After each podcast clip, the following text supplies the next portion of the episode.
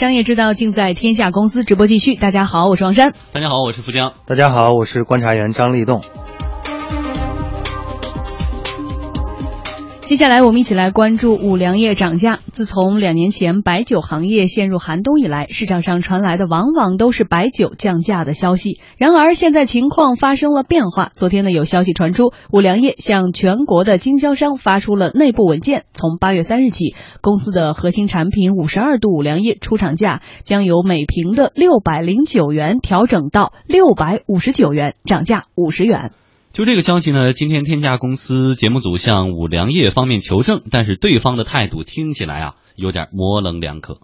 这个市场传言我们已经了解到了，我们正在跟相关销售部门的负责人联系。按照之前的之前的惯例的话，一般如果我们真的要提出厂价的话，这个我们是会接到正式的文件的。但到目前我们还没有接到相关的正式文件，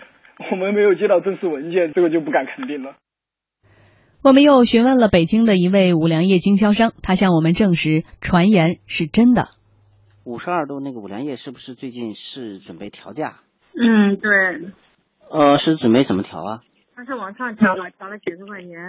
具体是调几十呢？原来是六百零九，啊，那就调了五十块钱，六百五十九。五粮液上一次调价还是二零一四年五月，当时厂家将五十二度五粮液的出厂价从七百二十九元降到了六百零九元。有报道说，五粮液相关负责人表示，这次涨价是根据近期市场供求状况等等多项多种因素综合调研论证而做出的，也是为了回归五粮液的品牌价值。然而，一些五粮液经销商对这次涨价抱有疑虑，因为白酒市场啊经历了两年多的调整，仍然没有明显的复苏迹象，而且眼下呢正是白酒淡季啊，这个时候涨价可能有风险。但是那个调嘛也也说不准，因为白酒都在降价嘛，他如果调的话，有可能也不好卖嘛。你像国窖人家自己还往下调价呢。另外呢，还有报道说，除了五粮液之外，白酒行业的龙头老大茅台最近也在低调涨价。飞天茅台的终端价格从一千零九十九元调整到一千一百九十九元，涨了一百块钱。不过，我们向茅台集团和茅台经销商求证的时候，对方都表示没有听说过这件事。嗯，如果这个五粮液的调价向上调五十块钱属实的话，立栋怎么看待这个现象？明显的，应该说白酒行业的，尤其高端白酒寒冬还没有过去啊。呃，白酒这如果这次这个涨价。实际上和这个整个产业周期放在一起的话，觉得确确实实还是比较，呃，让人意外的。因为这个行业整体上，啊，我觉得不光是今年，可能到明年，我觉得整个白酒行业你很也很难说是复苏了，因为整个的去产能的一个过程是要好几年的时间的啊。当然了，这。为什么茅台和五粮液它敢有这样的底气呢？我就是说，这是品牌的，嗯，品牌给他们带来的底气，嗯啊，只有这样的品牌厂商，可能才在这个白酒的这个行业的严冬中呢，才有它的这个生存下去这个底气。那么具体来说的话，呃，五粮液的这个涨价呢，首先是它还是为了理顺它的这个整个这个价格，就所谓的顺价。呃，原来的话，它的这个出厂价和它的批发价之间。存在倒挂的，嗯，那这个这次把出厂价调高之后，是不是能够理顺呢？比如说出厂价，然后呢，然后再到这个这个它的批发价相应的都给售价吧？呃，没有，它提提高的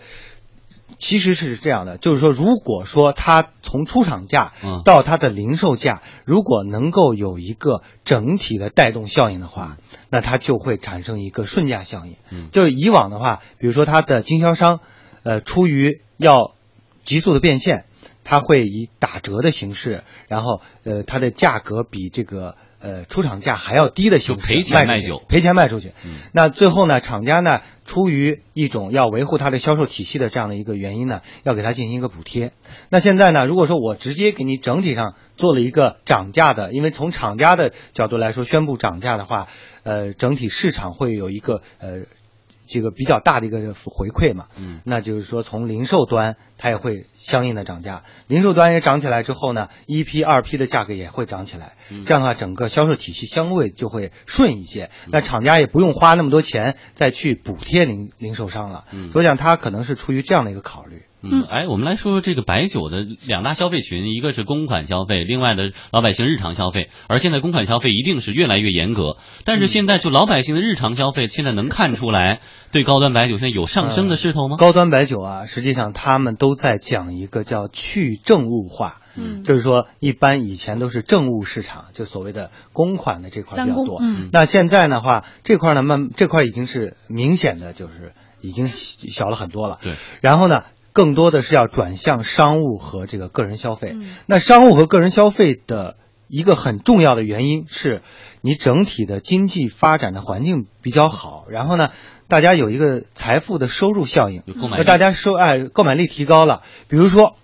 呃，又回到那个话题，就是如果股市好，或者如果房地产市场好，那么整个资产市场好的话，那大家手里这种财富效应，它就会促进消费，那促进所谓的消费升级。以以前我可能买个三四百块钱的酒，那现在我我尝试我就会私人我买个五粮液，买个茅台去尝一尝，对吧？他都会对这个市场会有很好的而且有一点，因为我们不喝酒，可能也不太能够完全体会。对于那种爱酒之人，或者是喝惯了，比如像五粮液、茅台、这种酒的人，六百多的价格突然涨个五十块钱，对他们来说是不是也不能够影响他们在不在购买这个酒？啊、但是如果说他长期要消费的话，确实会给他一定的影响。但是就是说这个品牌